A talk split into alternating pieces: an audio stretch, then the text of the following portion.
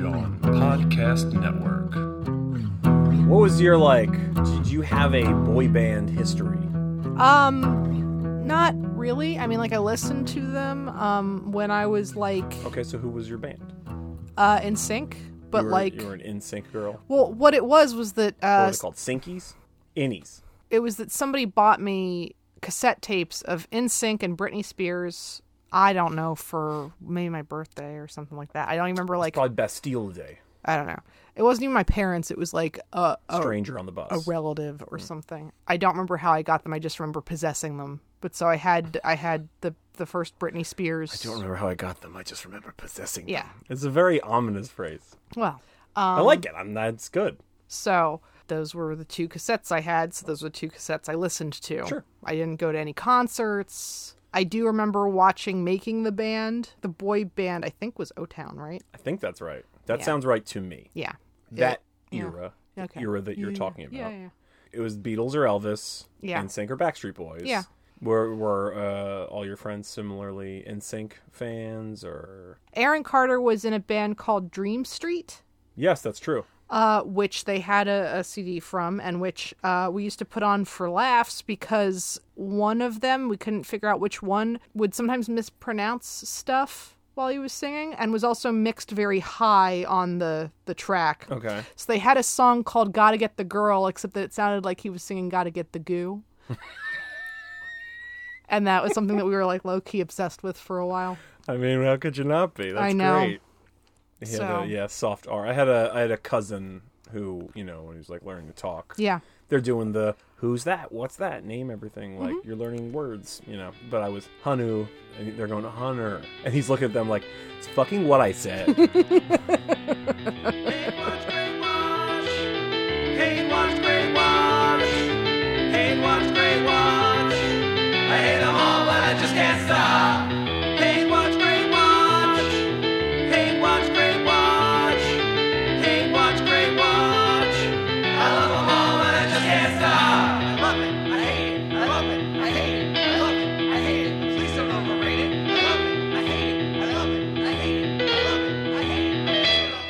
Well, no. So I think it was that like maybe Dream Street, like not all of them were strong vocalists. So they were like, oh, we got to Right. mix them real high to, to hide some of the seams, but also we did 37 takes and we just couldn't do it anymore. Like, right. Uh, yeah. How produced a product is this? right. It was NSYNC, right? They were all from the Mouse House. Oh, all- I don't know if it was all of them, but honestly, like a lot of the boy bands and stuff of the time were very engineered. That's, yeah. that's always been a thing. Like Um, no, I- there's no garage boy bands because yeah, that's like the that's like the farm team. It's like playing for the Phantoms and then hoping one day to get pulled up to the Flyers. Right. Like well, and we're still doing it with like Oh, uh, yeah, yeah. Hannah Montana and uh, Oh, Hannah Montana's a um, fictional well, character. okay, Miley Cyrus, Yes. starring with Hannah Montana and Yeah. uh, Selena Gomez was Well- Disney Channel. semi-relatedly to this. Um, not that long ago, we were doing shit, so we just put on that playlist on YouTube of 2000s TV show themes. Yeah. That was an era where I guess I didn't watch that much TV, or I was probably watching old TV from the 70s. Mm-hmm. Yeah. That's my vibe. So I was like, I Disney Channel this. tired ancient episodes of the Mary Tyler Moore show. Yeah. Wired. yes, I know the fucking I know the theme song. I know the difference between Bob Newhart and the Bob Newhart show. Those are three different shows, all starring comedian actor Bob Newhart. I also know I know many theme songs. I know all the words to the taxi theme song. There are none. I know Yeah, all I the know. words to the Tick theme song. Da- dwee, da- da- da- dwee, dow. It's a great it's a great theme song. One of the best underappreciated theme songs. But off off topic. So Sorry.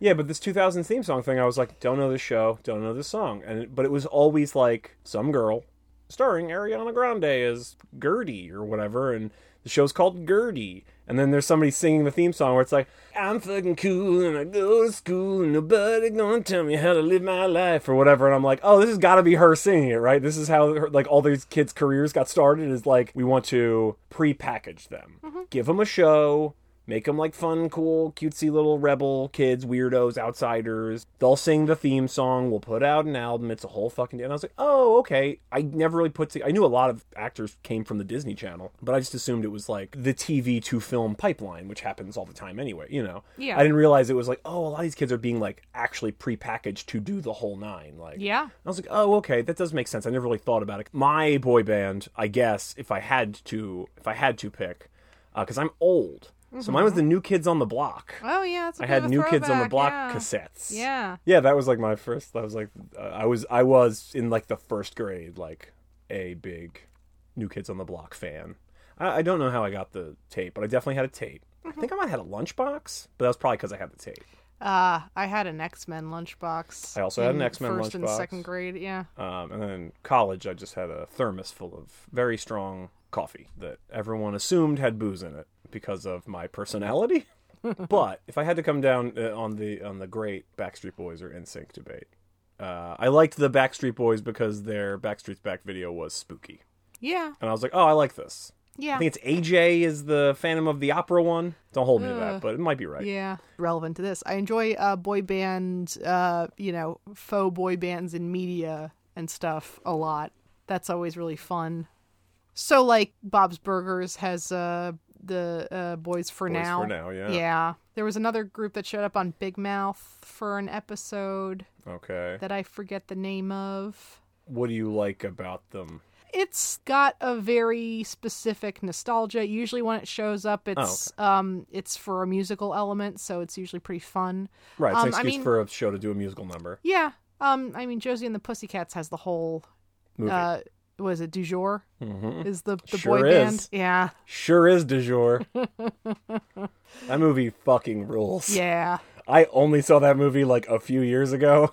It's great. yeah. I can't believe how good that movie is. I was nervous because I remembered really enjoying it, and I'm like, okay, did I really enjoy it because I was like 14, or did I really enjoy it because it's actually good? And turns out it could be both, but it's definitely actually good. Yeah, it slaps. Uh, I actually had the Josie and the Pussycats um like uh, a soundtrack. Really? Yeah, in high school.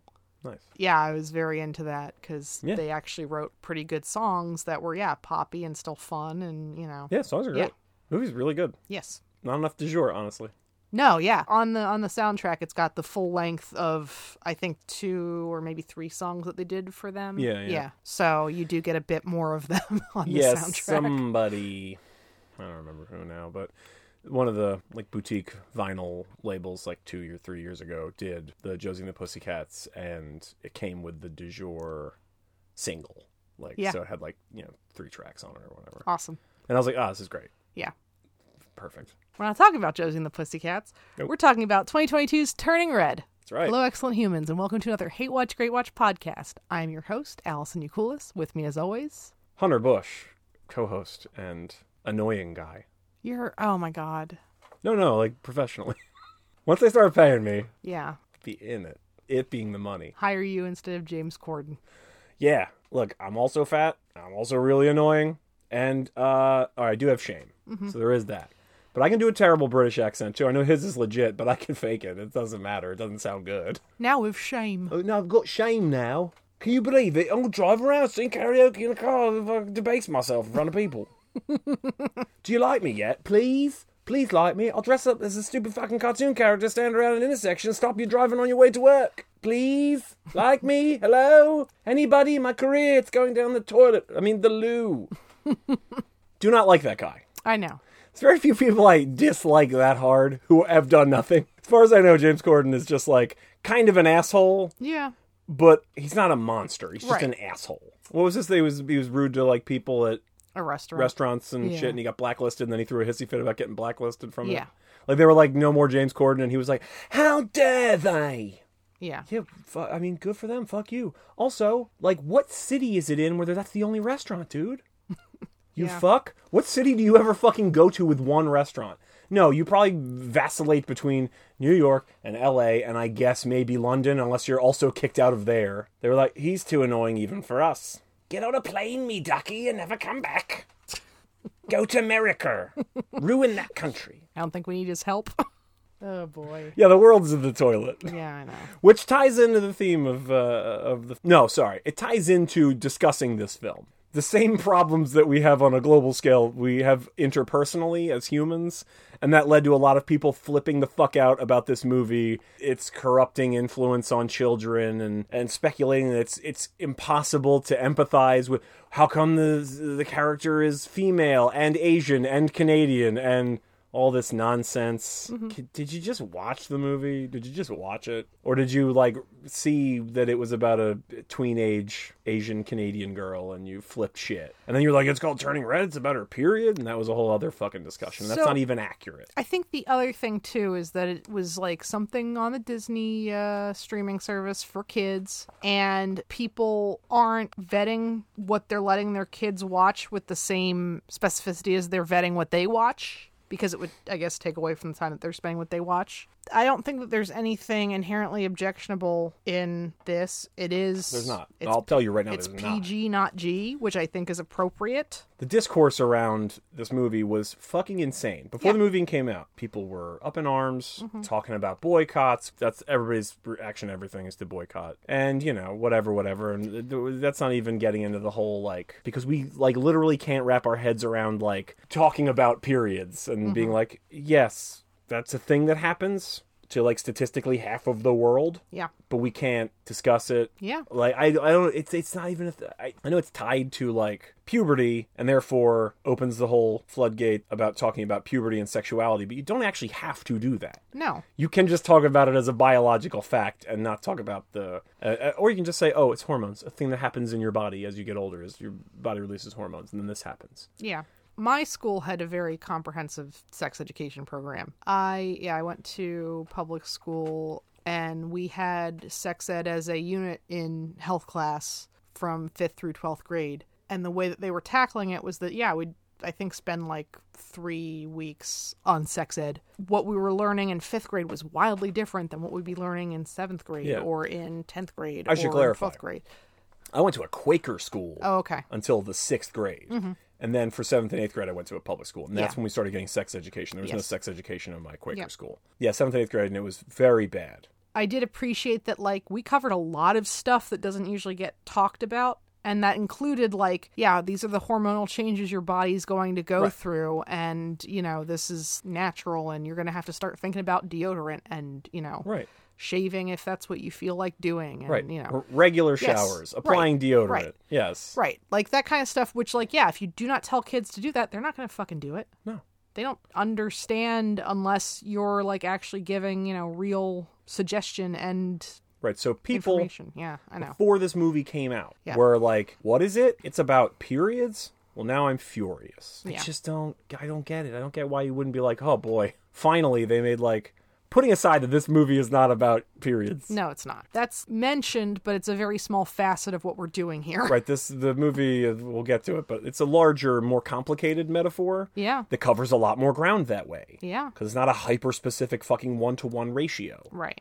Yeah, wouldn't you be like, oh boy, it's so great. They made like a really cute, well animated, like budgeted, Mm-hmm. full feature length film to help preteen girls like deal with the facts of life. Yeah. Wow, isn't that great? Honestly, I'd, I'd argue that this is a lot more about how like hormonal changes Well, can you, you want to talk about what the center metaphor is then? the larger thing seems to be about like how it is a confusing time to be going through puberty and to like start that and that you're going to feel very out of control a lot and it's going to be difficult for you to you know navigate your relationships both familial and and with your friends and that that is something that like is universal for everybody Yeah. so, I mean, like, really, like the the central metaphor is that she's turning into a red panda, and I still can't really like figure what that's supposed to mean. She's not in control of her body. okay, yeah, That's what it's about. It's about the, the panda is it's a dual metaphor for puberty as a whole. Sure. The fact that your body is now changing and you are not in control of it the way you thought you were. Mm-hmm. And also there is uh, like a, a second less, you know, subtext about the whole like blushing and physically turning red. yeah, yeah, In Asian culture is very like it's it's more um it's more embarrassing. Mm-hmm. It's more like seen as like an embarrassing thing to like physically flush and be like visibly uncomfortable with something. right. You're letting your emotions be on the surface. Right. So it's kind of it's a dual metaphor for both of those things, Mm-hmm. is my understanding. But yeah, I mean, she did, you know, is no longer in control of her body. Her body is doing stuff that she has no control over and doesn't understand. That's puberty. Yeah. But it's not specifically about periods. No. Because the solution isn't to get tampons or pads and the panda goes away. And the movie isn't structured like, oh, well, the panda comes five to seven days a, uh, a month. It's like, no, it's it's it's whenever she is overly emotional and gets out of control, like because she's now uh, hormones are surging through her body, so she like has mood swings. They're not always negative. Mood a mood swing isn't always negative. It's just like, oh, now I'm super hyper and fucking whatever and blah blah blah. And, Yeah. you know. And it's like, right, because your body is like shooting fucking hormones through it that are brand new and, you know, and it's freaking out. So, yeah, you're going to be moody. You're going to be really happy, really sad, really confused, really horny, really angry, really. What's another one? I don't know. I mean, Quixotic. but each of these is the panda. And we also we were watching some of the uh, making of and interviews and stuff. Yeah. At one point, they were talking about uh, how they were structuring how the friend group interacts with each other, and that there's like a lot of like touching and hugging, and there really is among like teenagers. There's a lot. There are chemical changes that your brain goes through where you're bonding more with your social group and then especially with girls because it's more socially accepted for girls to be physically affectionate with each other than it is for boys. I remember, you know, being in high school and my friend group, we'd have like cuddle puddles where we'd just be like hanging out on the couch, but everybody's like laying across each other's laps or, you know, Yeah. leaning on each other, all that. It's a time where everything feels very magnified. If something shitty happens, it's the worst thing that ever fucking happened to you. If something great happens, then it's a level of elation that you don't really get as an adult very frequently the first relationship I had as a teenager was extremely intense in a way that like because like it, it feels like you're feeling a depth that you could never really feel before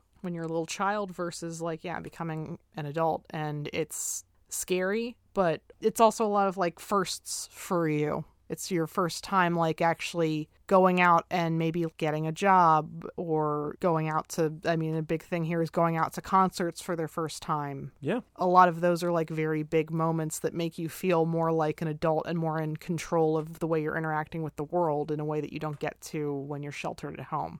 Sure. I found it to be very um like easy to empathize even if it's not a one to one. Like I am not a Canadian Asian teen. Prove it. I was never a Canadian or Asian. I was once a teen. I am female. Story checks out. Yeah. Any of the problems that I had with my mom were not based around her embarrassing me publicly at school. Even though that's like a big part of the the drama here is her mom being so overbearing that like she's coming to school with Pads. Pads. That's a big one. yes. And uh, yeah, Her mom getting fucking body checked by that security constantly, guard. constantly. Her mom is like public enemy number one for the security guard, Yeah. and it's so funny to me. Yeah. The animation's very good. It's very like heightened, but um, Mm-hmm. yeah, it's just like purely visual. Guy, it's two or th- maybe it's three like scenes where she's in the background, just like for some reason fucking lurking the school. Yep. Or And- uh, when they go down to the mini mart. So goddamn funny. Yeah. Which I mean like I think it's also pretty universal like feeling like your parents are, you know, embarrassing you when you're a teenager Sure. cuz they're not cool and, you know, I never really. also breaking your illusion of being cool. yeah, I that, somebody else to them. that's the thing. I I was never like, well, I'm so cool. I have this Yeah. rep to protect. right. I just, you know, my parents were like, they're parents. I don't know. Everybody's parents are parents, and nobody likes their parents. And I was just like, it's fine. Like, I got, you know, annoyed with my parents or whatever. And, you know, I'm sure I was extremely moody. I know I slammed doors and all that kind of shit. I mean there's also, you know, I was just like, I would just like shrug. I was like, my mom's a hippie. I don't know what to tell you. yeah. I mean there's also the feeling like your parents don't understand when things are important to you. Will Smith made a song about it. Yeah, I know. You feel like your parents don't, you know, Parents don't get it. They're lame. They're squares. Right. Like not letting you go to your first concert when all your friends are going to is a big goddamn deal when you're 13. Sure. It is less of a deal when you're older. And like also, yeah, you don't have the perspective of like being 40. As a 13 year old, God Right. willing, you don't know. I know.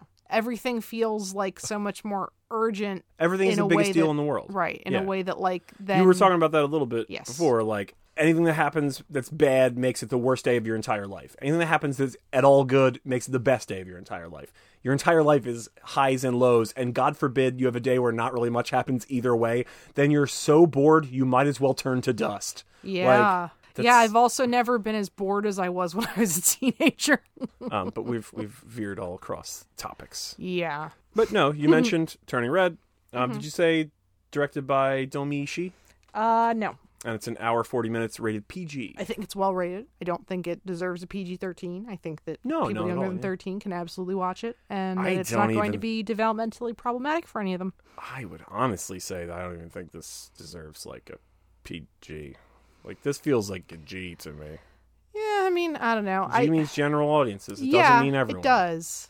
I think the ratings thing has become more of just like a signifier. They don't actually think about what it actually means. Like the I mean, we've seen so many movies that where you're just like, this is R, like for Yeah. what? Or like this is PG thirteen, why?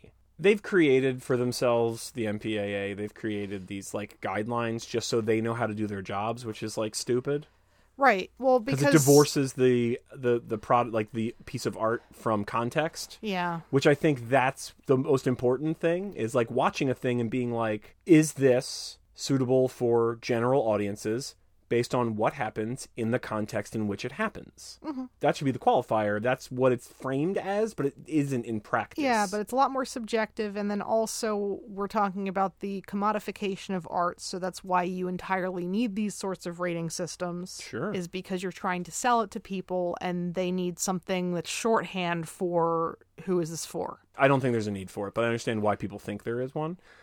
Um, do you think you can summarize this movie uh, relatively concisely? Yeah, so our main character. Get your notes. Yeah, our main character is Meilin Lee, voiced by Rosalie Chiang. She is, again, a 13 year old Canadian Chinese, well, Chinese Canadian, I guess, girl in 2002. So it's actually like. Is this set in 2002? Yeah, Oh, I very missed that. very specifically. Like, there's even a little title card thing. Oh, okay. Yeah, um, So it's deliberately a throwback to the bo- height of boy bandia. totally. Okay. Totally, yeah. Um, you know, 13 year old eighth grade girl, you know, has three friends that she goes to school with. They're very obsessed with a boy band called Four Town, which, uh, there's five of them. Five of them in Four Town. well, there's one for each letter of Four Town. It's the number four, and then T O W N. That's five. So May is kind of like a a nerd, but also very much likes supporting her parents and stuff. They they run uh, a temple in Chinatown. In in, I actually don't know where in Canada they are. Doesn't matter. Okay. Canada. All right, but yeah, so they they run a temple where they you know give tours Wait. and, and caretake the temple and Where do they think the yeah they I guess they're in Toronto because they think they think that it was Toledo yeah is that's yes. Toledo They're in Toronto. yeah. yes There you go. yeah good call Mm-hmm. um May is a nerd. A Yeah. controversial statement. All these fucking kids are nerds. yeah Fucking bunch of nerds. Every single one of them. yeah Even Tyler. Maybe especially Tyler. fucking nerds. I know you shouldn't call a 13 year old kid this, but also he's not real. But like Tyler's a bitch, man. You can call. Listen. You can call kids any goddamn thing you want, just not to their face. Yeah, Their their egos are so malleable and fragile. yeah, Don't. yeah. But in the privacy of your own home where they can't hear you, fucking be like, little piece of shit. That fucking pug ugly garbage child. You can call him whatever you want. It's Sure. fine. Who cares? Sure. Let some steam off. It's good for you. Yeah, Yeah. It's been proven that swearing releases endorphins. yeah. By the MythBusters. Yeah. Yeah. You so- were mentioning the shrine. Yeah, yeah, yeah. So, um, her and her parents like caretake and give tours of a traditional temple. It, but it's like the ancestral Yeah, temple, it's right? The- it's her ancestors. is Sun Yee is Yes. the name, Yep. right? And she's like caretaker of the red panda. yes. Like Uh, it's like kind of like, like being a saint of something. It's you know she's like the spiritual caretaker to the red pandas. yeah. She's guardian of the red pandas. Guardian. She's a scholar and a poet, so it's all very like. Yeah. But so, um, unbeknownst to Meilin, is that her family has like this sort of ancestral blessing that's kind of a curse. As Monk would say, as it's Monk a blessing say. Yeah. and a curse. Yep. It's specifically women in their family can turn into red pandas. It's not addressed. yeah. We only see and hear about women. Yeah. Okay. Like the only there's two men in her family and neither of them is explicitly Well, actually, of it's blood. it's her dad, and then I think Mr. Gao is just a family fa- oh. family friend. I think. Oh, okay. I Like, thought he might be like, a like priest. yeah. Yeah. I thought he might be like an uncle or something. Because the grandma shows up with like three or four aunts, and I was like, oh, maybe he's related. I'm not sure, but she does just call him Mister Gao. So Yeah, played by James Hong, which is a good kind of stunt casting there. oh yeah, Yeah. great, great voice, great actor. He's in like hundreds of films. Yeah. guy rules. Yeah, if you don't know who that is by me just saying it, you should You do. Google his face because you do. Yes, if you if you don't think you know who James Hong is, you do. So they uh, can turn into pandas. Meilin wasn't really warned about this until it happens. As is tradition with like any movie where there's like a family secret that usually involves you turning into, let's say, a teen wolf. Right. Well, and I mean, also, like, to come back to the whole period issue, there's definitely people that have thought that they were dying or something because all of a sudden they're bleeding. Oh yeah, when Or- your your parents have not Yeah. addressed like, hey, this is puberty and this might happen. Right. Yes, and like we as a society, as humans, not just as society, but as Mm-hmm. like living beings, um, we understand that like when your blood comes out of you, It's a bad thing. right, it's generally not great. Yeah. It's generally because an injury has happened. Right. That specifically is something that I felt was reminiscent of having your first period Sure. or like uh, honestly anything to do with puberty where like somebody yeah. hasn't effectively warned you that like there are going to be changes, they are going to be drastic sometimes. Sure. I was just pointing out that it's that's a very common thing in in stories like like any kind of story where it's we it's al- almost always a family secret. Yeah. It's like we didn't want to tell you, and it's not always a transformation, but it's like yeah, we're actually from space, and now we have to go to space to stop something happening in space Yeah. or whatever, or space or something from space coming here, Yeah. or whatever. But yeah, so she finds out that she will turn into a panda until she goes through a ritual to sort of bind it into a talisman of some kind. Yeah. And yeah, they can only do it during a red moon, and the next one is in a month, so she's going to have to deal with this in a month. Right, also, this happening periodically if she can't get it under control. Right. Uh, she also really wants to go to a concert with her friends. It'll be her first concert because Four Town is coming to Toronto. Yep, and they think it is like the week before. Yeah, which uh, is its own Yeah. problems, you know. It's the stake raising of the third act, right. But Which I just mentioned because at some point we will mention, and it is in fact the same night as yeah, as the, um, the ceremony. the red moon. It's some kind of eclipse. Shout out to my astrology buddies. But Shout out to the moon. Couldn't have done it without you. Big ups to the moon. See your tranquility. Gotta be one of my top five favorite seas. what are your other favorite seas? Dead Sea. Love them scrolls, dog. Well, you've shamed me with silence. Um, I just was also thinking and not and not achieving. well, my first my first problem was I said five. Yeah, I also thinking about that. That you really Do you have funny gave C's? yourself a lot of uh, room. W R I T E H W G W. Right, hate watch, great watch at gmail.com. If you have a funny C, send it in. uh, her and her friends are all told by their parents that they can't go, but in true teenager fashion, they're going to anyway and just be a little deceptive about it. The other thing is, yeah, like they are 13, don't have, Jobs yeah, jobby jobs. So a $200 ticket price is, in less than a month. yeah. So, like, for all four of them, it's $800, which is, yeah, like a, A lot. lot. of money. It's a lot now. It's a lot now, yeah. It's a lot now, and I'm 40 and I'm gainfully employed. Yeah. You and I are waiting until Black Friday to get a new gaming system because it's expensive right now. And it's going to be expensive then, but it'll be cheaper. Yeah.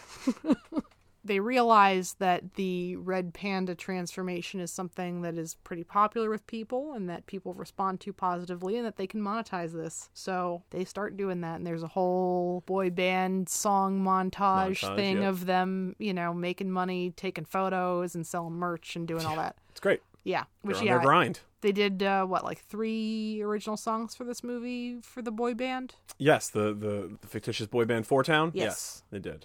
Yeah. But all the songs were uh, co-written by Finneas O'Connell Mm-hmm. and Billie Eilish. Okay, so it's Nobody Like You. The ballad, I believe, is One True Love. Yes, that's the name of the ballad. Yeah. What are the other two? Nobody Like You and You Know What's Up.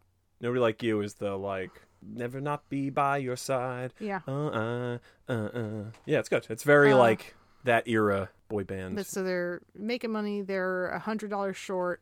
They agree to make an appearance at Tyler's birthday party for two hundred dollars, Yeah, Tyler's which is great because then you can get T-shirts when you go to the concert. Had a little hmm. extra scratch. Yeah. Yeah. But yeah, Tyler's like a brat. He's a boy at their school who. Yeah, he kind of bullies May.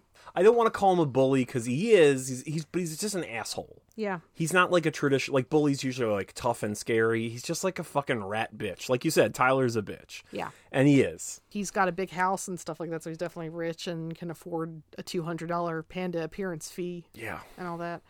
Can't Ma- buy friends, Tyler. May has an issue because she's told that like the more she turns into a panda, the more difficult the uh, ritual is going to be. But she kind of forgets about that or ignores it or whatever. And then when her grandma and auntie show up to prepare for the ritual, her grandma like reiterates that to her that like That it's she. Grandma really lays down that it's like it's serious. yes, Because her mom does mention it to her, but I think in the like, oh, I can use this to get money to go see the concert, like it gets lost by the wayside. She just like doesn't realize, and it doesn't. The movie isn't showing through movie language like every time I turn into panda, it's harder to turn back, or like I'm losing control and I found myself eating garbage or whatever. no, You know, like actually like she even seems to have very control, very yeah. good control of it. Yeah, yeah, yeah, yeah. That's what I mean. Like it's not typical monster movie type transformation thing of like it's getting it's taking control of me. It's just that it'll be harder to do the ritual. yeah, And grandma underlines this. Yeah.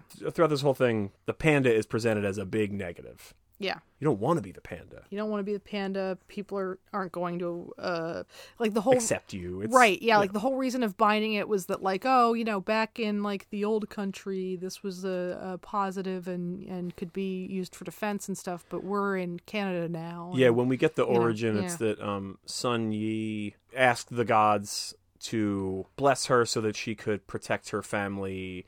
And what they did was she then turned into the panda and she used it to defend her family and the village and whatever and became a hereditary trait. yeah But, you know, now it's the modern world and people won't understand. yeah that kind of thing. And we're, we're not home. We're not at you know we're not in China anymore. Like Right. Yeah. but then Um, she's also faced with that like it's received very positively at school people think that it's cool and cute and you People know, love it. awesome and Panda's yeah. super over. yeah Panda's got natural heat. That Panda, and- Panda and Tyler have have heat. They would sell out. Yeah. Book book that match now. It'll sell out in a week. sure it is kind of a squash though Oh, it's a total squash. Tyler can't work for shit. Mm-hmm. He's a glass cannon. yeah. So she she isn't gonna do it at the party, but then she does anyway. But then it Yeah, gets out of control, She's momentarily yeah. conflicted. Yeah. Yeah. Her parents find out. This is also when they realize that the concert's gonna be the same night as the ritual and stuff. There's kind of a rift between her and her friends because she doesn't stand up for them when her mom Blames them. blames for the it, yeah, which that You're turning my daughter into a Right. delinquent. right Right. which that happened to you as a kid.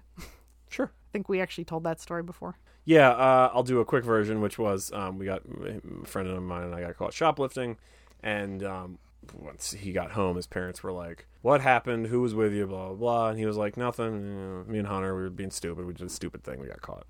We can't go back to whatever." Uh, and they were like, "Well, the Hunter kid's a bad influence. I don't want you hanging out with him." And was like, "No, like he didn't like twist my arm. It was a thing we wanted to do. We both did it. We both made a mistake, and we're both not going to do it again." Like from my understanding, because I was not there, is that you know his dad did the like, well, I brought you into this world, and as long as you're here, you live on you know my rules, I make the rules, that kind of thing. And like, oh, you brought me into this world? Well, then I'll leave this house the same way you brought me into this world. And he stripped off all his clothes, which never wore like underwear, so it didn't take like a lot. Just undid a belt and stepped out of his rather large jeans, as was the style at the time Yeah. and then um wa walked a few blocks to my house uh like eight blocks. Eight. it's like eight. Wow. yeah naked cupping his junk in his hands. Uh-huh. and um yeah rings my doorbell and i answer the door and it's and he's wearing shoes.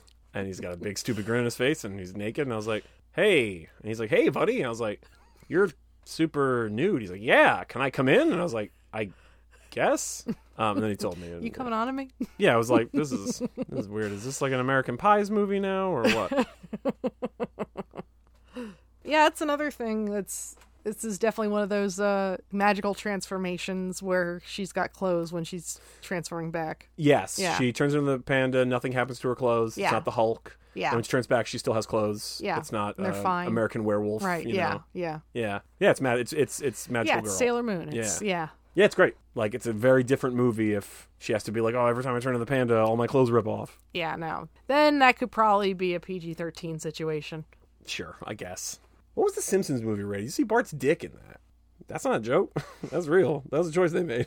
uh, keep talking. Finish up the plot description. Just like yeah it. so you know her and her friends are on the outs she starts going through the uh, ritual she is kind of conflicted about getting rid of the panda so it doesn't really take she kind of decides like well fuck this and i'm going to the concert and stuff and and has gotten to the point where she can control her transformation where she's kind of like leaping and poofing her Yes. way when she transforms into or out of the panda, um, the magical transformation that happens, like, yeah, it's now I could talk about the theoretical physics behind this because the panda is like five times her size, Uh-huh. Yeah. easily. and her mom's panda's even bigger Right, but I mean, like, talking about her. Yeah. So it could be the vacuum created Yeah. when she tur- the panda turns into her. sure There's now instantly a space that you know needs to be filled with air, so it could form an air cushion. okay But you could also just say magic. Mm-hmm. Wasn't that also like a double jumpy thing in Smash Brothers or something? I never played Smash Brothers. Okay. Maybe a couple of A lot of video games could- have double jumps. Well, yeah, double jump was definitely a thing. I think there might have also been like a certain thing of transforming between Zelda and Sheik oh, let Oh, you do something special, but Sure. maybe I'm misremembering that. No, maybe totally. Different characters had different transformation things where like Kirby can get tributes from Oh yeah, yeah, other- Kirby. Yeah, other that's Kirby's whole deal. stuff. Yeah. Yeah, but yeah. So every time she turns into the panda or back, Yeah. there's like a poof and a magical puff of like pink smoke. Yeah. It like boop pops her like high up into the air again, or, like she uses at one point when she's falling like terminal velocity at the Right. concert floor. Yeah. At the last second she turns and it's just like a little like air cushion and she just like lands like normal. It's Yeah. fine. But that's a really fun sequence. Also, the panda can like super leap. Like I mentioned the Hulk earlier. That's Mm-hmm. the way the Hulk travels Yeah. by leaping because he's the Hulk has never skipped leg day. Sure. But a, a key uh, detail is that when May rejects the ritual and is like, "Nah, fuck it, I'm out. I'm going to the concert," and takes off in the struggle to leave as the panda. Her mom, like, oh, she knocks down all the aunts and the mom and grandma and stuff, and her mom's pendant, which houses her panda, chips. And then breaks and then Yeah, and Yeah. then her mom's panda comes out, which we had heard a little bit Yeah. about. Yeah, her and her dad. Ta- well, a couple people mentioned that, like, oh yeah, Ming's panda and Ming, her mom, by the way, played by Sandra Oh. right? Sandra Oh, the great Yeah. Sandra Oh. So there's references to yeah, her panda being really big, but like Right. The way they- it's couched is like the aunties saying like, "Oh, you should have seen your mom's mood swings." Like Yeah. it's kind of like that. Yeah, and then also I think her dad mentions it too when they're talking about it, but he was also more being like, you know, yeah, her family doesn't entirely like me. Like that's kind of like the big argument between like your mom and your grandma was over me and stuff. And you Yeah. know, May is like, oh, have you ever seen Mom's panda? And he's like, yeah, I have. He's like, "It's big." You know, so there's different levels of big, and uh, her mom's panda's level of big is Godzilla like.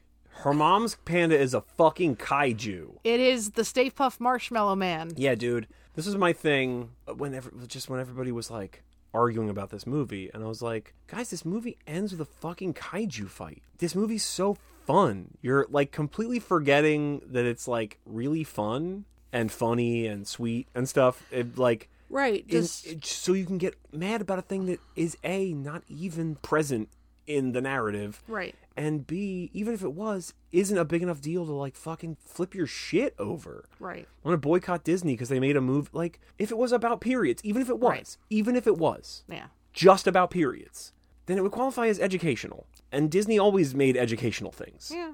i'm good at pool because of goofy it's not true he's not actually in it but he i think he's like the bookend but it's just like a omniscient narrator thing Yeah. but shows you how to play pool Yeah, by geometry, the diamonds Yep. and the geometry Yep. and that's the only way i know how to play pool literally is Oh. because of that cool Yeah. so the movie ends at the concert uh, ming that's may's mom shows up as a kaiju endangering the lives of hundreds of people Yeah. smashes through the wall of the arena Yeah. The Sky Dome. Sky Dome. So it's funny, you know, it's two hundred dollars for a ticket, right? Mm-hmm. Okay. Uh, May just bamfs in there as as the panda, and then I guess because a kaiju is attacking, they don't care anymore because then all the aunties and grandmas just like run in.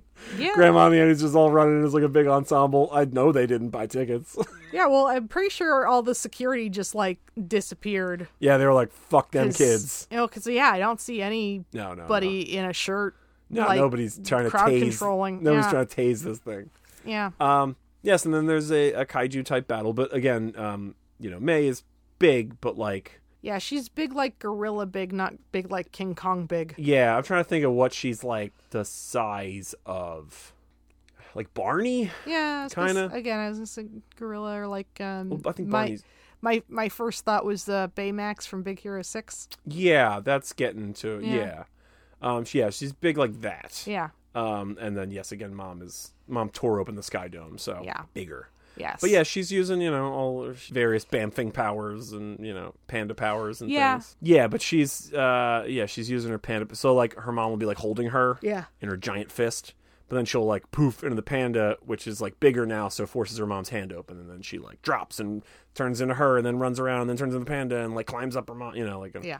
it's it's very fun. Yeah. Does this kind of like head rocket headbutt into her mom, like right between the eyes, and KOs her mom. Yeah. While her dad has gotten Yes. the field chalk line thing, Yeah. So uh, whatever big, that's called, big parts about the um ritual, ritual or that it needs to be in a circle. done within a chalk circle, and whoever is getting the ritual done needs to stay in that circle. Right for the duration, and, And that people casting the ritual have to sing from the heart. yes. So not anything in particular, but just that there needs Right. to be like yeah The- some the- some singing and some Grandma like, and positive- the Aunties, which yeah. is the hottest group in town right now. um, but they sing like traditional, like Chants. traditional Yeah. chant. But Mr. Gao, which is James Hong's character, is like, what does he say? I like. Is it Neil? Di- it's not Neil Diamond. It's. Uh, Oh, I didn't write that down. Hold on, I did. I like Tony Bennett. That's what it is. He says I like Tony Bennett, but you know whatever. Mm-hmm. It just you just have to sing from the heart. It has to be like passionate Yeah. and impassioned. Yeah.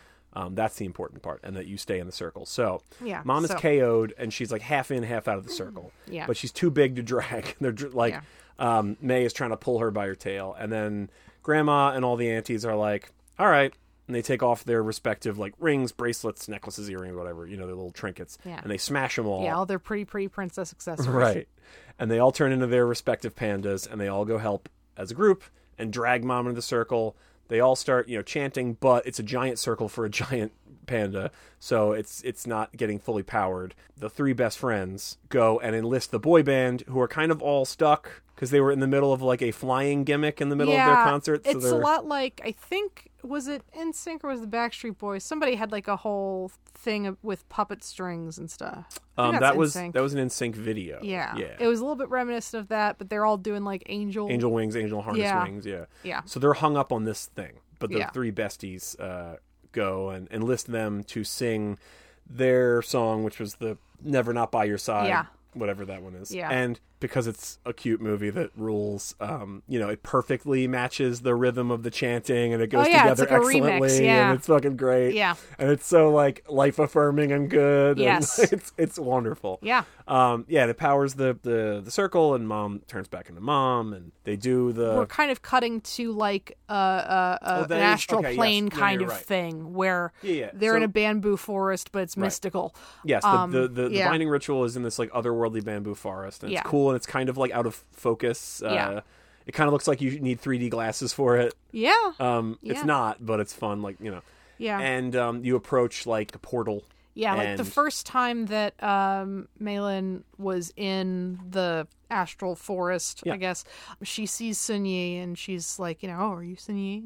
And you know, Yeah, yeah, yeah. and the spirit, yeah, like Opens this opens portal. this portal that, But yeah, so if you reach, it looks like a mirror, Yes, it does. and if you try to make contact with it, it's like Stargate. Yeah, where like your hand goes into it. Yeah. But what comes out is the the panda like is Yeah. pushing through from the other side. Yeah. So as your hand is disappearing into it, the like astral form of the panda is coming out. Mm-hmm.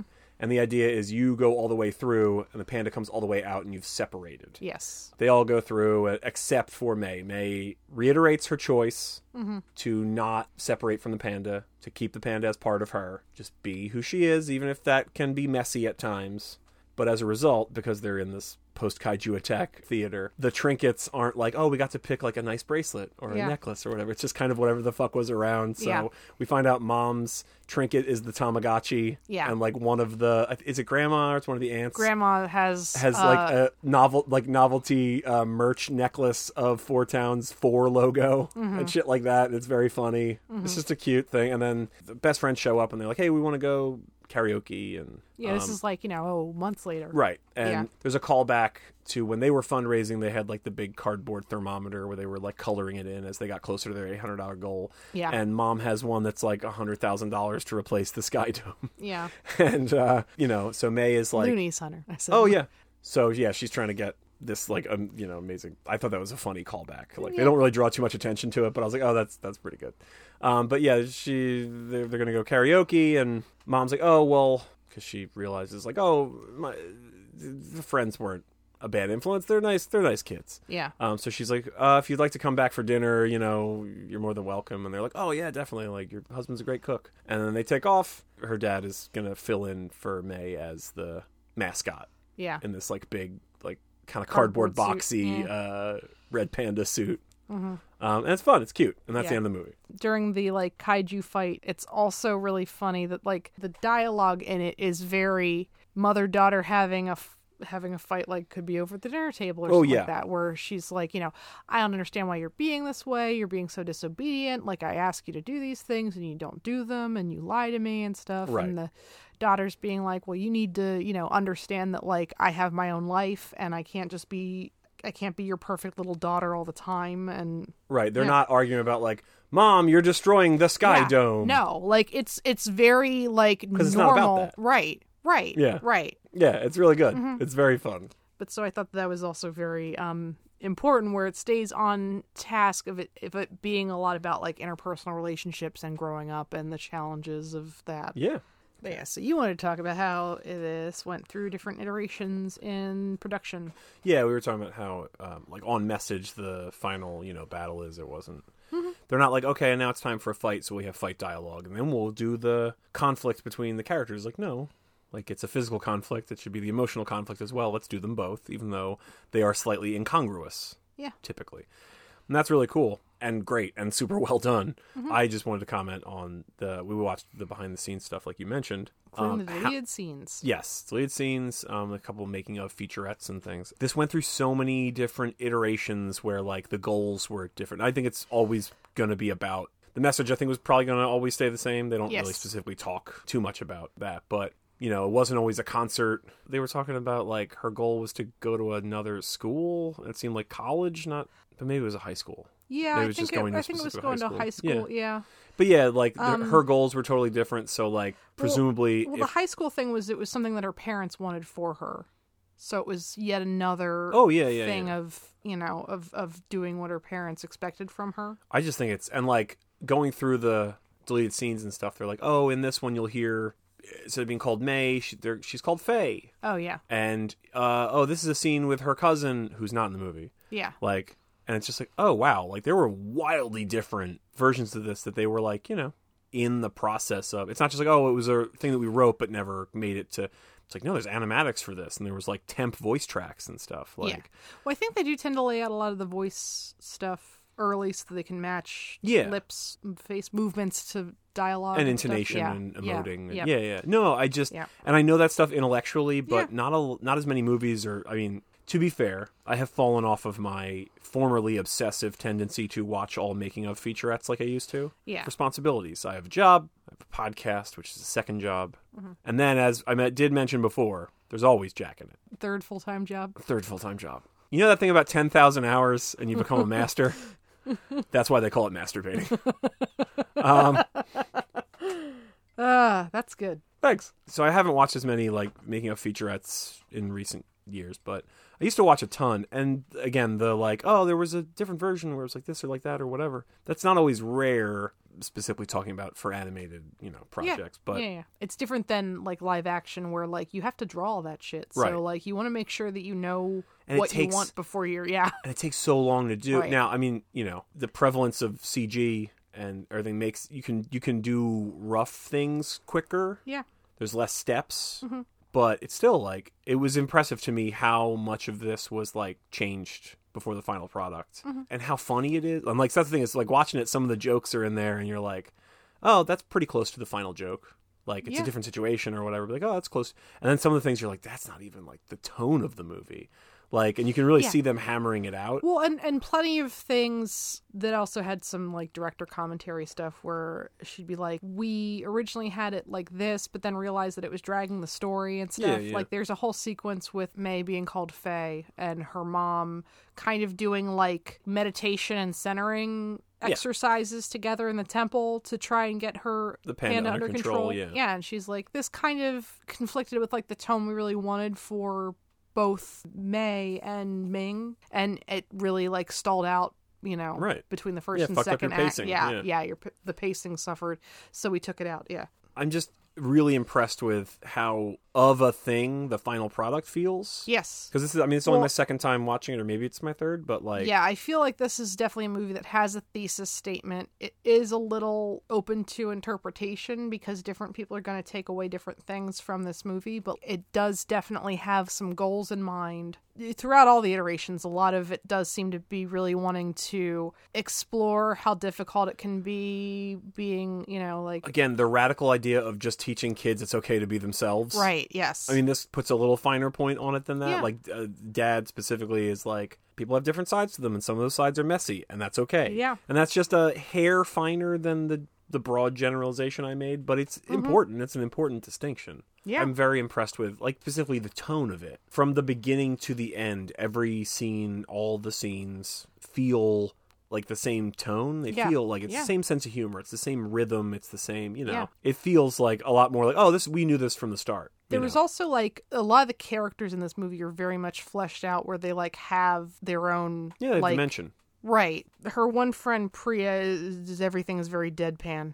And Yeah, stuff. her three besties Yes. are Miriam and Priya and Abby. Abby. Let me do the voice cast here. Miriam is Ava Morse, Abby is Hyein Park, and Priya is I'm probably not pronouncing this correctly, but Maitreyi Ramakrishnan. So Priya's very monotone. She's that's awesome. Yeah. Her eyes are always half lidded. Mm-hmm. Abby is super intense. She's Yeah. the very intense friend. Yeah. Like at one point she's like, Yeah, yeah, that that plan sounds great. Like they're talking about raising the raising the money. Yeah. She's like, yeah, that's great, but can you turn back into the can you turn back into the panda? She's like, why? She's like, I need it. Yeah. And then she does, and Abby like, you know, like hugs, Hugs her. her. big fluffy belly and is like, oh my god, you're so fluffy. Like, and Yeah. I was like, I like I like Abby quite a bit. Yeah. And then Miriam is like, Funny that you'd say that because it may. I disagree, but whatever. Miriam is the like cool friend. Like Yeah. she's I mean, they're all still nerds. Again, again, don't ever mistake every fucking kid in this is a fucking nerd.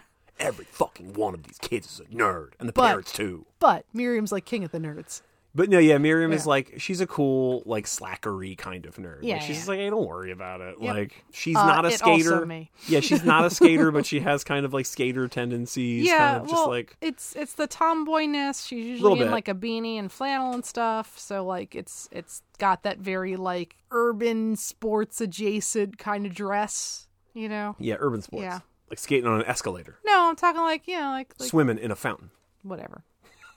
Yeah, I think they're all really fun characters. They're not one note. Mm-hmm. They all at time, you know, like there, there's like a scene where they're hanging out in the bleachers and like Mm-hmm. lusting over, uh, you know, basketball, basketball. Or... That was soccer players. Soccer players, they're yeah. outside.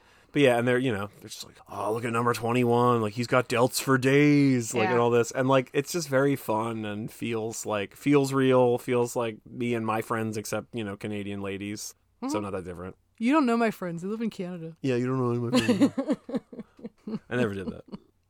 I never had what a fake. lied about a girlfriend? Never had a Yeah. fake girlfriend. I didn't have a fake boyfriend, but I did have an internet boyfriend, but he was real. Didn't live A here. likely story. No, we were we were boyfriend girlfriend from the the Final Fantasy message boards. Adorable. But yeah, I do I do think that this yeah does a good job. Of, I mean, also like her mom isn't one dimensional. She no, yeah. is, you Ming know, is not just like an overbearing mother. no, and we get a lot of that with how she is with her daughter versus how she is with her own mother, and really seeing that like Yeah. shift in her being vulnerable, her being less sure of herself. They like that kind of also do the I'm overbearing for your benefit, Yes. like reveal yes, very early in the movie. yeah, They don't hold it until the end as like, oh, Yeah. oh, that's the reason. Like, no, Yeah. we can know the Well- reason without it like ruining the character arc. The also- character arc isn't about why you are a crazy parent. It's you and know, also because like that's not necessarily like a good reason, you know. No, Like that's that's kind of what we're also exploring is that like No, but you've seen movies, I'm sure, where that's the the end is that. yeah It's like, oh, I, we just do this because it's what I thought was best for you, and I'll try to be better. The end. It's usually ends with Merry Christmas. this is yeah doing it early so that it is actually showing more of a struggle Yeah. with getting your head around accepting that your child is growing up and having their own you know life They're their own person. yeah You created them. If you didn't want to do this, shouldn't have had them. yeah Okay, let's talk about the animation. I think it's gorgeous. very anime inspired so it's uh, this is another thing we talked about a lot in the uh Making of stuff. making of stuff was that it's almost antithetical to a lot of what Pixar and, and Disney teaches their animators to do in terms of you know like uh do- to- doing sudden emotional shifts for Right. emphasis rather than you know gentle sweeping motions like that kind of thing Yeah, fluidity. right You'll have the animation technically stop and just change expressions, or have a character talking, but the yes motion freezes. right Character is like basically frozen. yeah which is something that anime used Yeah. to do a lot because it was hand drawn so that saves Yeah, you know you can just copy like 90% of the screen and Yeah, then it's the same change reason. yeah like the repeating backgrounds for when characters are running or driving or whatever, like that mm-hmm. kind of shtick. Yeah, um, but. Uh, it also or the intensity lines are for both intensity and then also we're we don't have to draw this stuff. Yeah. Yeah. And they work well as far as like comic timing and things, having, you know, characters bop from one thing to another, pop up really quick. Yeah. It's better for pacing and punchlines and having things land. Or even having just like subtle changes become more magnified, like uh, when she's sitting on her bed trying not to look at her drawings that she's done. Yeah, she has like a, a you know, a journal notebook thing that she has doodled some. I think we're supposed to take that it is inspired by one of the Four Town Boys, but as she drew it, she realized it looks like the like dumb kid that works at the 7-Eleven like Yeah. convenience store or whatever. Yeah. It's called Daisy Mart. I I, don't know if that's like a real thing or whatever. maybe, but, I don't know. Um, yeah, he's just like he's some you know kind Yeah. of looking shaggy looking kid. Yeah. like I mean like Zoinks shaggy, not like. But he's got like a bucket hat on. Yeah. And so she draws this fucking merman with Yeah. this bucket hat. Yeah. And um, the mayor has things to say. Yes. But yeah, so and then it turns into her, you know, Yeah. frantically scribbling all these. Well, her you know- thing is that under her bed is where she hides everything, but she's also like, Yeah. she's got like little candles and whatever things are there. So it's like, it's a little, it, it, it's a, not that long ago we did The Woman in White, uh, and he's got that thinking tree. Uh huh. It's kind of like that for her. Her mom shows up with like snacks and is like, "Oh May, coming in with you know snacks or whatever the fuck," and she like huh, and freaks out and climbs up on her bed and she looks down and the corner of her notebook is sticking out. So she's looking at her mom and she's keeping her eyes locked and super wide and she's like trying to act normal. She's like, "Yes, that is good. Thank you for the treats or whatever." And we have the uh, inner thought of don't look at the notebook, don't look at the notebook, don't look at the notebook, and then her eyes just shift once a little bit, Yeah. and it's enough for her mom to find it. but it makes yeah, it makes that moment a lot more impactful just having like the frozen expression Yeah. and subtle shift. Yeah, with like the vibrating irises of her Yeah, eyes. yeah. Um, mom recognizes the bucket hat and is like, "Oh, looks like that delinquent that works down at the Daisy Mart." And then, most horrifyingly of all possible things, drags May down there, goes in while there's people in the store, and yells at him as though he is like corrupting the youth and all this. And May is, to be fair, trying to, "No, mom, didn't happen. I just drew it, mom. It's not a thing. It's like whatever. No, you know, you're mm-hmm. making it big. Nothing. It's nothing. Don't worry about it." And she doesn't hear her. And yeah. boy, that's fucking. I, like I, watching it this time, I'd forgotten about it. Yeah. And I was like, oh, right, fuck. Yeah, no, between It's that so and bad. and the pads and stuff. The pads I remembered, and the pads Yeah. is like, it's real, you know, nobody wants that to happen. Yeah. But that's like a thing that I'm like, sure, I could see that happening. Right. But the convenience store, yeah, is like hopefully most people's parents would have like the self uh, awareness to never fucking do that. That's, yeah, that's Yeah. crazy. It is. It is. Yeah, that might be one of the most like suspension of disbelief things outside of all the kaiju stuff. Kaiju stuff. Mostly happens in Canada, so you know, haven't heard about it. Yeah, My kaijus are in Canada. You don't know them. good one. His name is Devin, by the way, the bucket head kid. I was, Yeah, I was looking at my notes. There's a lot of really funny dialogue and stuff in here. It's not like jokey joke dialogue. Like a lot of the humor is personality based rather than like punchliney. Uh-huh. but there is some good dialogue. May, after this happens, and she's like super mortified, and she's at home basically going through like the five stages of grief sort of like thing Mm-hmm. where she's like mad at her mom, super embarrassed, she's mad at herself, she's, Yeah. you know, She's calmly being like, all I have to do is just, you know, I, I leave town. I leave town. I put a bunch of Yeah. stuff in my bag, and I just never talk to anybody it's, again. It's That's all I the to do. emotional Yeah. responses, but she does say that she says to herself, "Why would you draw those horrible, awful, sexy things?" Yeah. And I was like, I love that. I mean, that's like anybody that's ever, you know, had a boner in math class or, you know, had like a sex dream about somebody they don't actually have any interest in or any of that kind of stuff where you're just like, wow, really? We're really doing this? Um, I want to talk about her nightmare that night, the night that she wakes up in the morning as the panda. Yeah. it's fucking great. oh, yes. Um, it has a lot of crazy imagery in it. There's a lot of, as you might expect, the spirit of the panda coming out of the temple and, you know, that kind of thing, and like pa- panda forms with glowing red eyes. Then there's a shot of dozens of the pandas like swarming over the top of the temple. Then there is her drawing of the merman boy, Devin from the store, gasping. Yeah, for like- air, like he's a flopping fish. around Oh as a God. fish on the ground. It's like the fucking ring. it's so good. It's Yeah. so crazy and wild. yeah. To, ah, it's so funny. But also short. Yeah, it's like 30 seconds tops. Yeah. Like, it's nothing. Yeah. I forgot that, uh, my notes here when I'm talking about like Devin reappears the nightmare and stuff, and then it's what would you do if you woke up looking like Gritty? She realizes that by, like, self soothing, thinking about her friends, Yeah. Mm-hmm. she can calm down and she can turn back. But she has red hair and she doesn't want her mom to know or her friends or anybody. So she throws on what they call a toque, oh, okay. which yeah. is a beanie. It's a knit hat. Yeah, her I mom. don't know that I've ever heard that pronounced.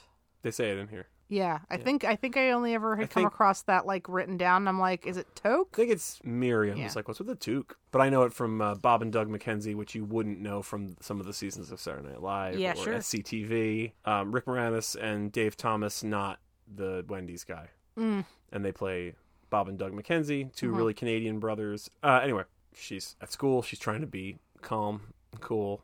Well, she pulls up to school, and her mom's like, you know, Mei, you don't have to go. I have that she's talking like the children of the corn. She's Yeah. just like, I'm fine, mother. Yeah, she says, "Thank you for your concern, mother." It's very deadpan. It's really good. Oh, great detail. Ming's dashboard has a bobblehead moose. I also had that note somewhere. There's a funny ass thing that's like it doesn't matter at all to anything. Mm-hmm. When Mei gets to school and she's got the toucan, but now she's like awakened to the concept of you know being the panda and all. But so she's like now her emotions are more at play. So she sees some random kid with like long hair, like like floppy hair, Yeah. and she like and it's like he slows down and there's like stars blinking in the sky but his eyes blink at different times like it's so fucking Oh. funny he like goes to blink it's like one two Like, I it's so didn't notice that. That's really funny. it's so weird um if i remember hunter you're editing this okay.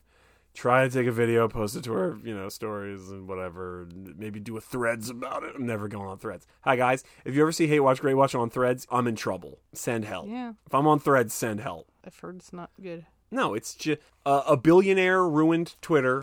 Uh-huh. so now another billionaire made diet doctor twitter and Mm-hmm. i don't fucking want it. Oh, and they keep acting like they're gonna fight, but that they're not gonna fight. No, they're gonna suck each other off on a bed of all fucking money they didn't earn. You, Allison made me a second drink, which might have been a mistake because I've almost finished it. And now I feel like talking about billionaires. Here's my thing with billionaires: they shouldn't exist. Now I'm not saying kill them.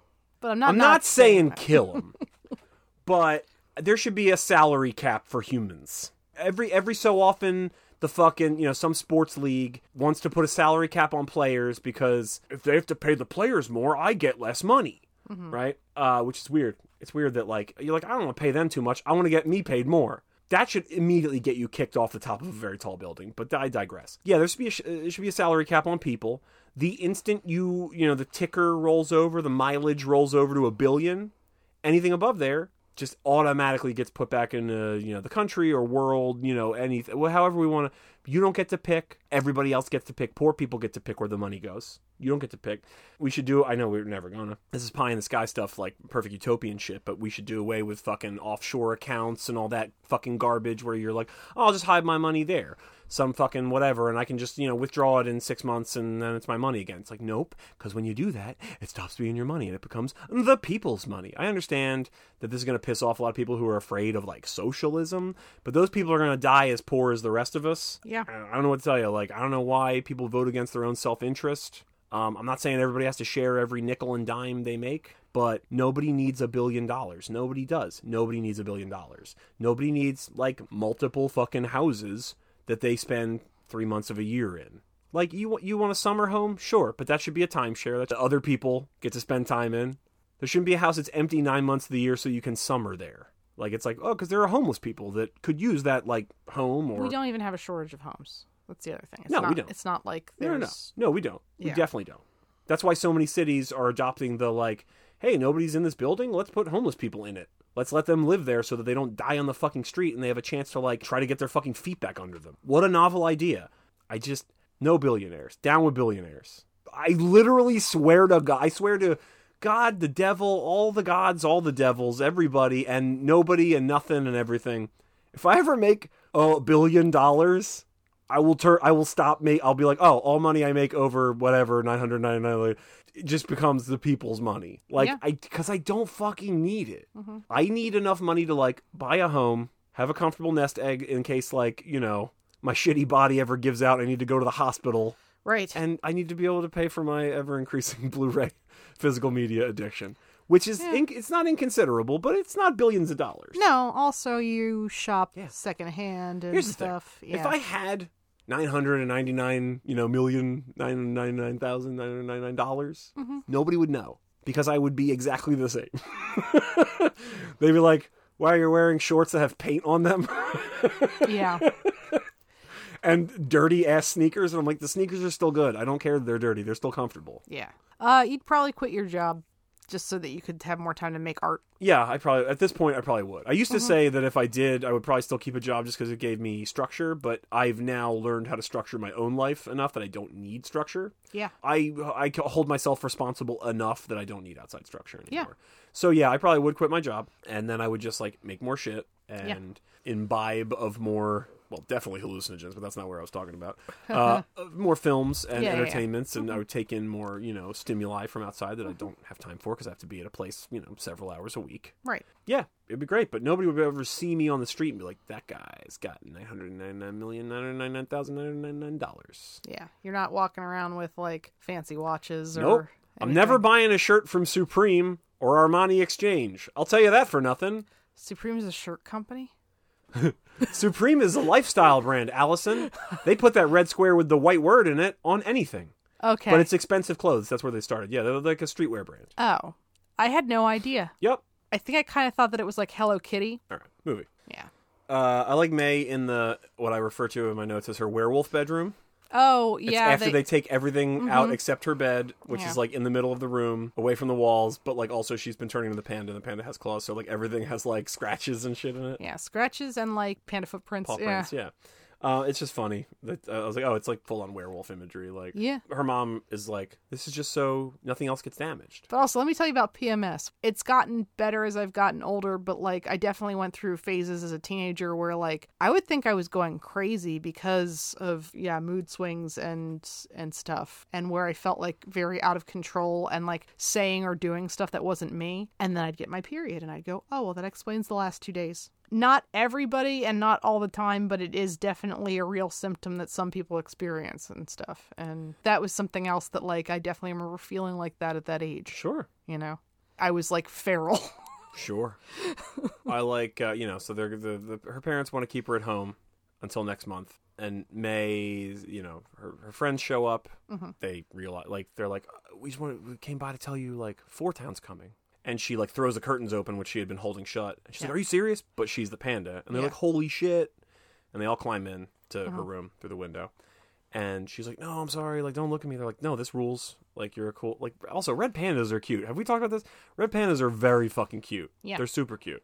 yeah I don't. That's all I got to tell you. I went to the Philadelphia Zoo when they got like a red panda, Mhm. the first red panda like exhibit. You know, and they sold stuffed red pandas in the Oh. gift shop. Yeah. And got one home, and he had a name tag. I didn't realize, like his Oh. tag had his name, and his name is Tobias. So I was like, Oh. all right. So that's at my mom's. I think it's in the living room. So, uh, but she tells her parents, like her besties, like calm her down by singing that the "I've never been by your side." All right, all right. You know, they all harmonize, and then she turns back into Oh. Mei, and um, she's like, "Oh shit!" She's like, "Cool, I can, I can control it." Like, I can use this. Right. So she's like, "I have had a breakthrough. I want to go back to school.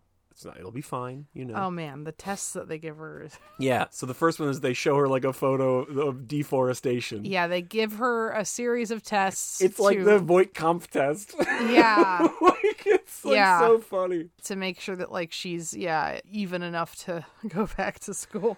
It's great. Um yeah, it's it's Yeah. deforestation.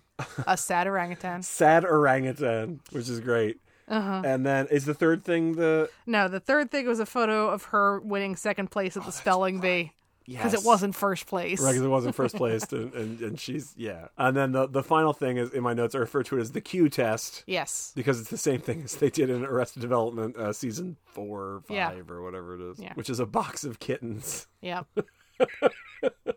I love that they have like a like break glass in case of emergency. and There's just a box of kittens. In it. Yeah. So not only that, but the aunties also yeah, they, like they a, reference it where they're like, "Yeah, she even did fine with the box of kittens." yeah, that's like a proven thing. They're Yeah. like they're like show them like three things that upset them, and then show them a box of kittens. Because yeah, it's not just about getting angry. It's not the Hulk. No. Yeah, it it's, it's any it's any it's, extreme emotion. right.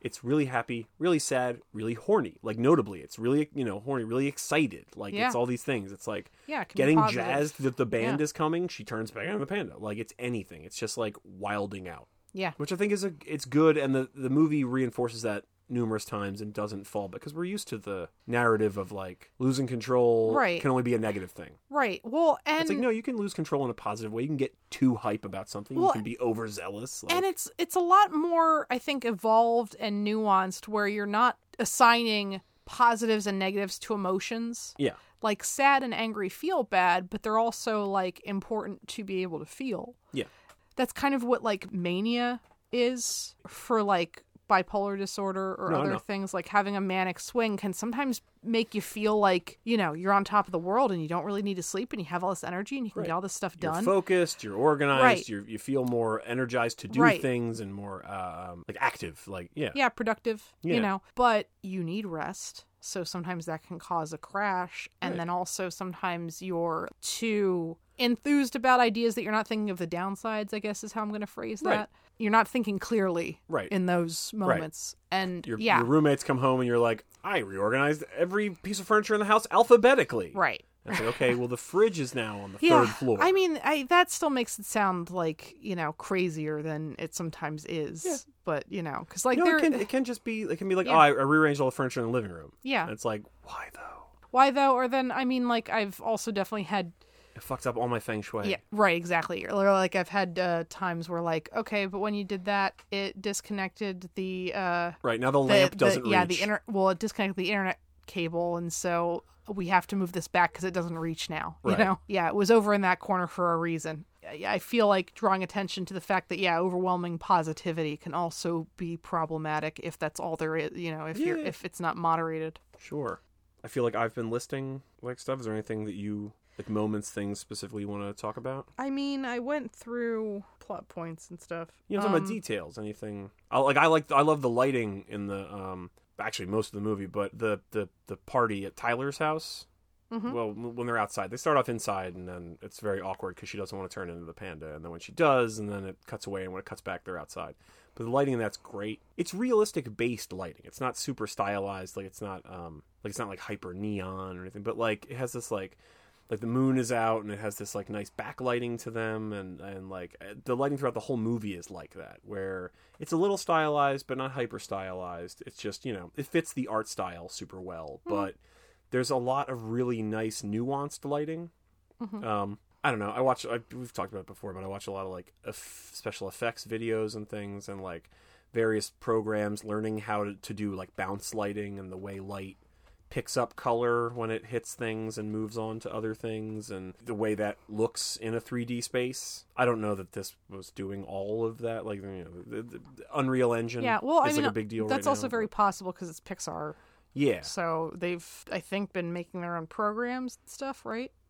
I for, don't for know. doing various things. I think so, but I don't know. but I mean, yeah, definitely considered like one of the forefronts of you know Oh yeah, I mean that was CGI based animation. Yeah, it was a big deal when um, Toy Story 4 came out. Mm-hmm. When they did like a side by side of a cat or dog or whatever from Toy Story 4 versus one from Toy Story 1. And you're just like, oh yeah. And I remember watching Toy Story 1 and being like, this looks incredible. Yeah, Like, and it did. But we've made just such huge leaps forward with animation and, and you know, the realness you can capture even when it's highly stylized like that. Like, Yeah. like particle effects of it, light and, you know, the, the dust mites and the way hair moves and shit and all that stuff in this, even though it is cartoony and you could probably get away with more stylization to hide like the edges.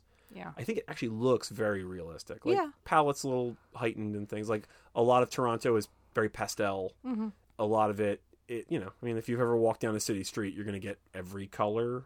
You know, maybe not big bright blocks, but like the signage, the you know, people's clothing and stuff can have every color around. You know, but this is all very curated so that her, the particular red orange that she is, always pops yeah, in every room, in every scene, every scenario. Like it's always like a, a big focal point color. It doesn't get lost in stuff. yeah, Um, and it's really smart and really well done. And it never looks like this old Art Deco-y sort of cartoon.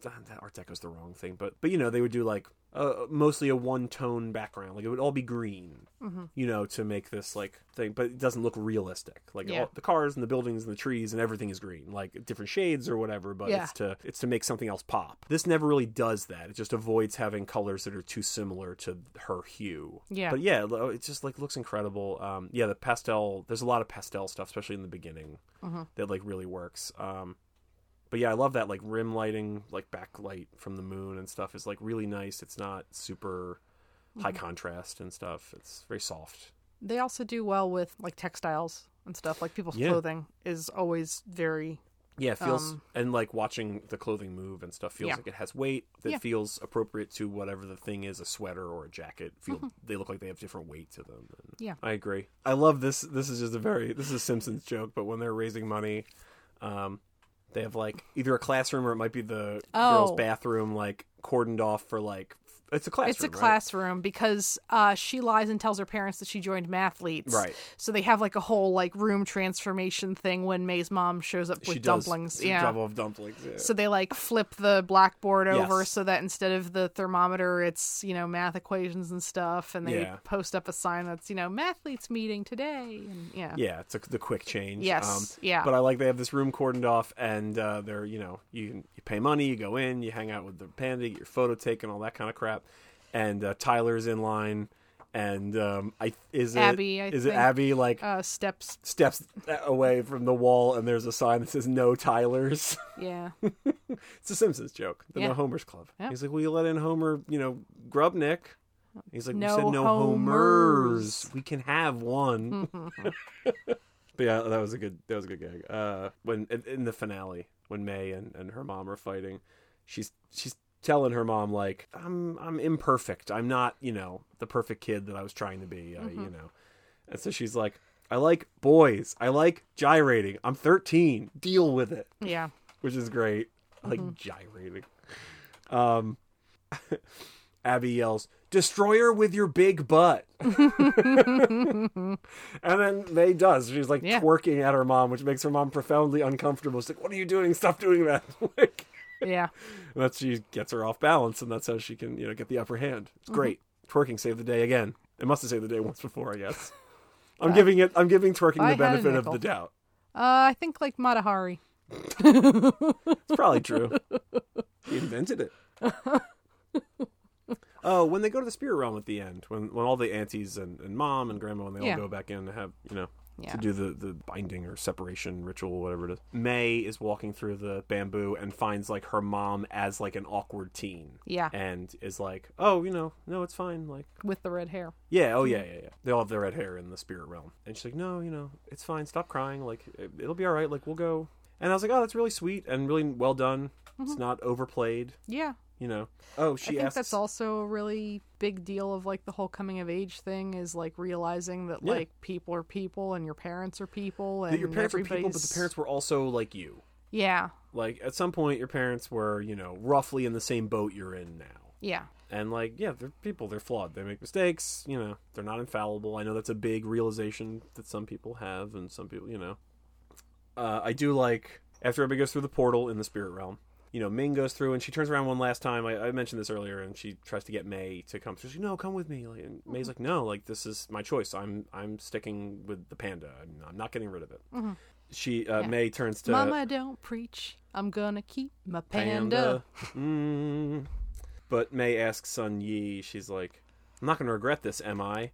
And they uh, both turn as pandas. Like, Sun Yee turns into a panda, turns Mei into a panda, and they, like, fly into the sky. Yeah, And I was like, oh, that's pretty cool. And then they Eskimo kiss for some reason. well, you know, I guess that's a panda. Like, it seemed like a panda thing to do, I Yeah. guess.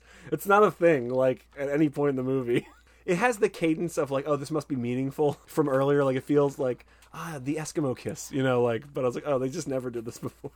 yeah, I mean, know. it's just cute. Um, yeah, that's it. I, I, I said my favorite detail from, I think, the whole movie is Ming's, I have to repair the Sky Dome thermometer. yeah.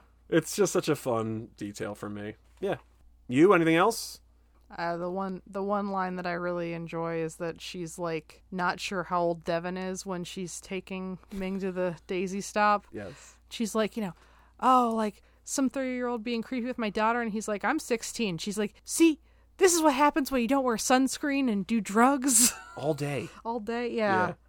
And like Yeah, it's funny that's and embarrassing. Yeah, yeah. Um, well, you picked this. This was your call. I think this is a great call. We watched this when it premiered, roughly. like, Yeah. Within within a week or two. Yeah, well, also because again, there was all this controversy around it, and you know, you were like, I don't think it makes any sense. And then we watched it, and I was like, Yep, doesn't make any sense. Yeah, I was just like, Yeah. uh, I had read all the negative pre back. How can you have backlash to a thing that hasn't happened yet? I don't know, man. Negative pre lash, Yeah, and I was like, well, that seems crazy, and like, and uh, you know, from what I'm reading, it sounds wildly inaccurate. And well, I like Pixar. I was probably going to watch it anyway, but I made a point to watch it really fast because I wanted to see how what what everybody was so Yeah. mad about. yeah. I think you would agree with me ideologically on this point that I don't like to talk about or give opinions on things that I haven't like engaged in or seen yet. If there's a, a movie and This is Allison's long-winded way of saying she's not really on the internet that much. Yeah, I That's mean- a joke at the internet's Sure, expense. sure, sure. But yeah, but so I think it's yes, it's not everybody has that thing of like, well, let me watch it so I know what the fuck I'm talking about, and then I can give an opinion. Well, there's also people have a tendency to do, and I, I I'm guilty of this too, yeah, of like headlineism sure. and just reading the headline and being Yeah. like, well, now I'm mad about something. And like I, when I noticed that I had, you know, I was getting annoyed at like headlines for things or whatever. Mm-hmm.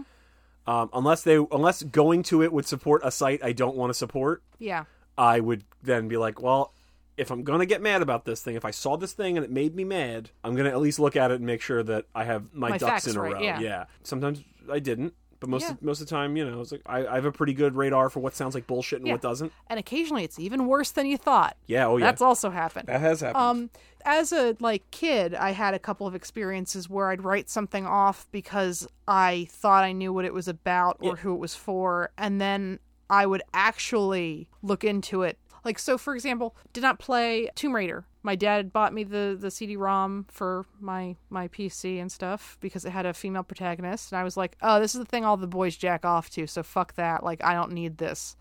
And then I've I've since played those games and they're very good games. It's just that like she also was sort of a sex symbol. So yeah, um, I wrote off Fast and the Furious until I actually watched them, and then I was like, oh, this is actually quite good, and I see what we're doing here. Yeah. But like, yeah, I thought it was a car movie about cars, and I don't really care about cars, so Yeah. I didn't think I'd care about the movie, and that is not as as accurate.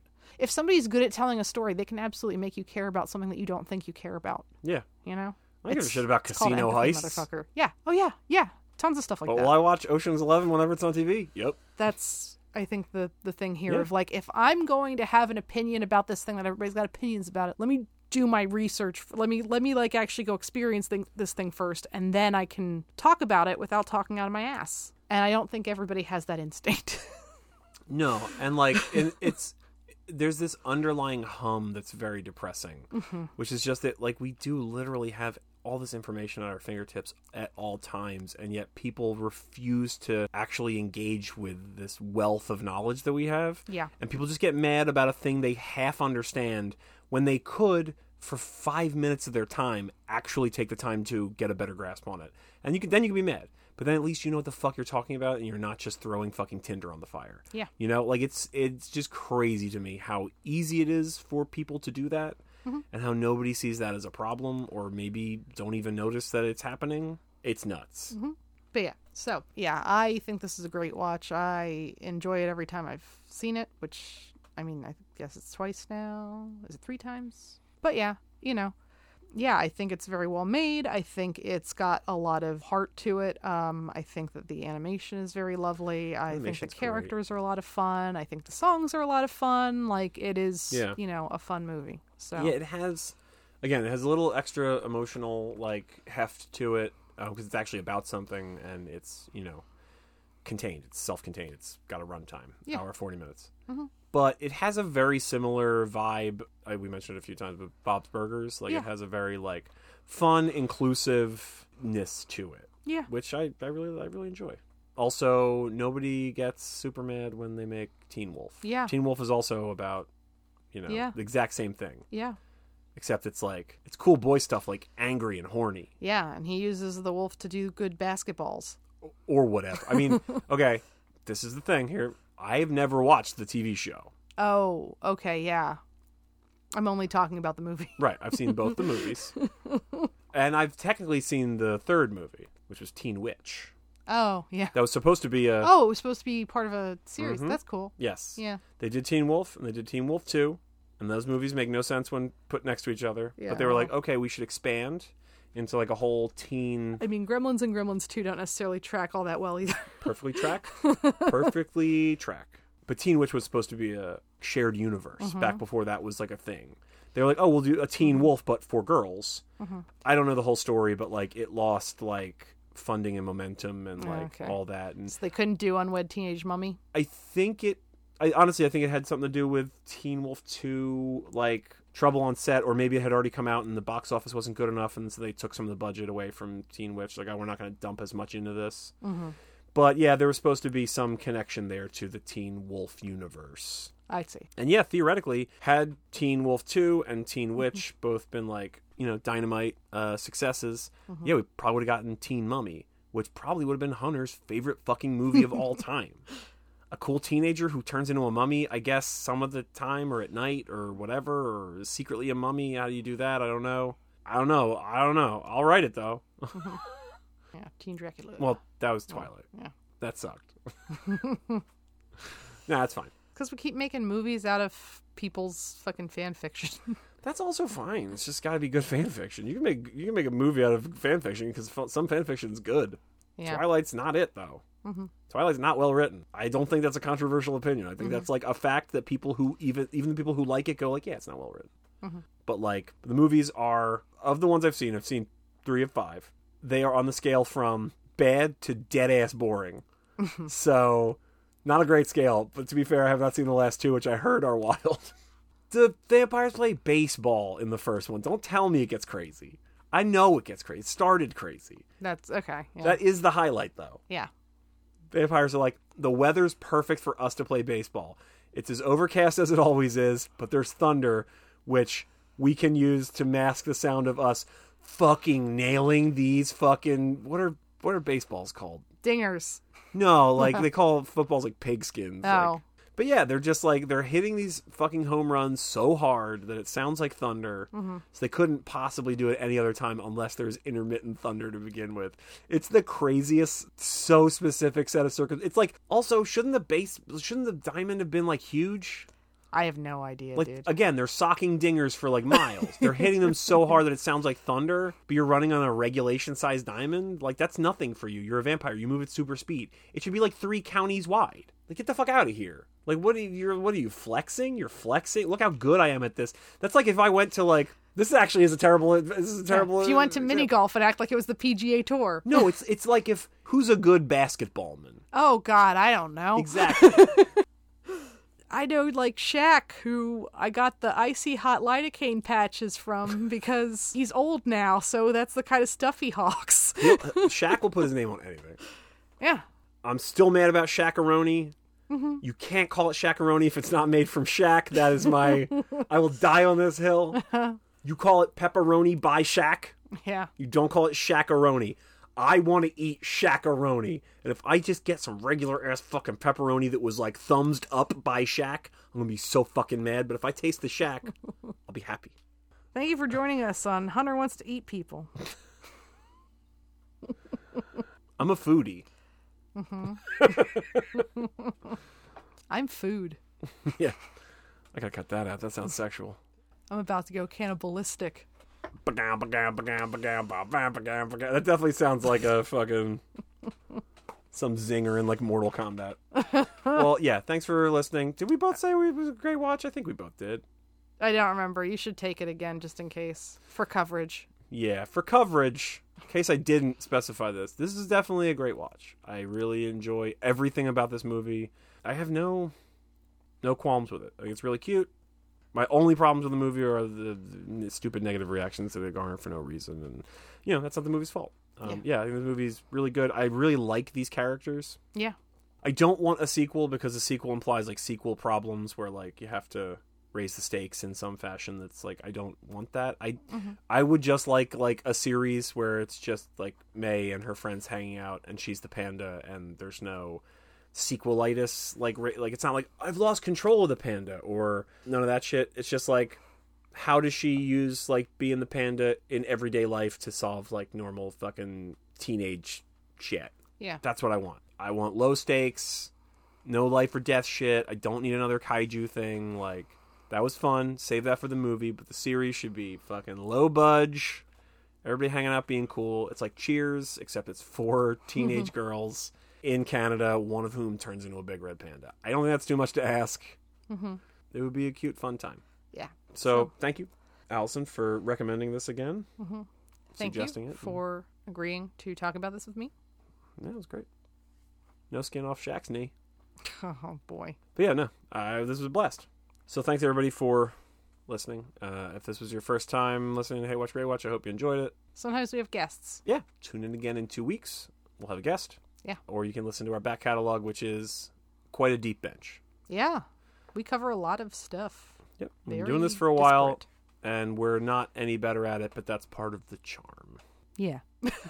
Uh, so you can find our link tree, which is linktr dot ee slash hwgw. And that's where to find our social media stuff. That's where to get the current episode. It's where to stream uh, the movies that we're currently talking about. There's all kinds of other stuff there. You can support the Movie Jawn Patreon, which is our home base. You can find Tina, who's a frequent guest and occasional co-host. Find her link tree on our link tree. You can find um, our appearances on other podcasts whenever that happens, and eh, all kinds of other stuff. If we're with guests and they have cool things that they do, sometimes we drop links. Yeah, yeah. I mean, a lot of our like, especially our recurring guests, links will be on our link tree, and uh, eventually there'll be more fun stuff. I just keep trying to figure out what to do with the link tree. It's I it's know. fun. I just don't know how to use it properly. That's fine. Figuring it out, but yeah. Uh, and you can get new episodes from us every other Wednesday. That's Every other Wednesday. on MovieJawn.com. Uh, and please consider supporting the Movie Jawn Patreon. That's patreon.com slash movie J-A-W-N Jawn. Um, yeah, as we said, that's our that's our home base. That's where we host out of. Uh, we write for there.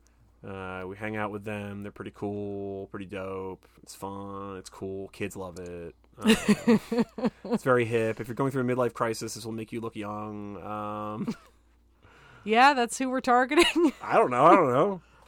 Uh, Movie Jawn is basically like the boy band of writing about movies from Yeah. Philadelphia. yeah, there's the cute one, Right. and then there's the old one. It's the old one. Then- There's the spooky one. Yeah. There's the tall one. Um, there's the one that had uh, uh, surgically repaired feet. Yeah. There's one that did uh, karate. There's oh yeah, the karate one. Yeah. Then there's the taekwondo one. There's the jujitsu one. Yeah. Uh, Don't mix them the- up. Then there's no. Then there's the two jitsu one, which is like the second one that did jujitsu. Then there's uh, did I say the tall one? There's two people with the same name, so they have to be identified with the last letter of their name. They have uh, the sports one. And they have the bad boy. This is the pointy one. Yeah. All right, on that note, thanks for listening. yeah. Bye. Bye, bye, bye. nice.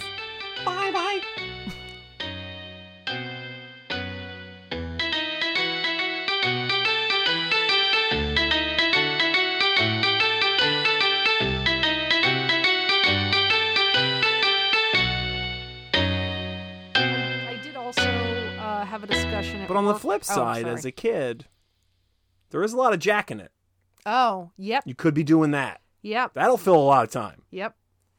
provided your parents aren't, you know, super Mhm. Christian and are like, your genitals, don't touch them, don't think about them. Yeah. You shouldn't be doing this. Don't you know your your your great great great great grandpa could see you? Like Yeah. Abraham Lincoln is watching you right now, or whatever.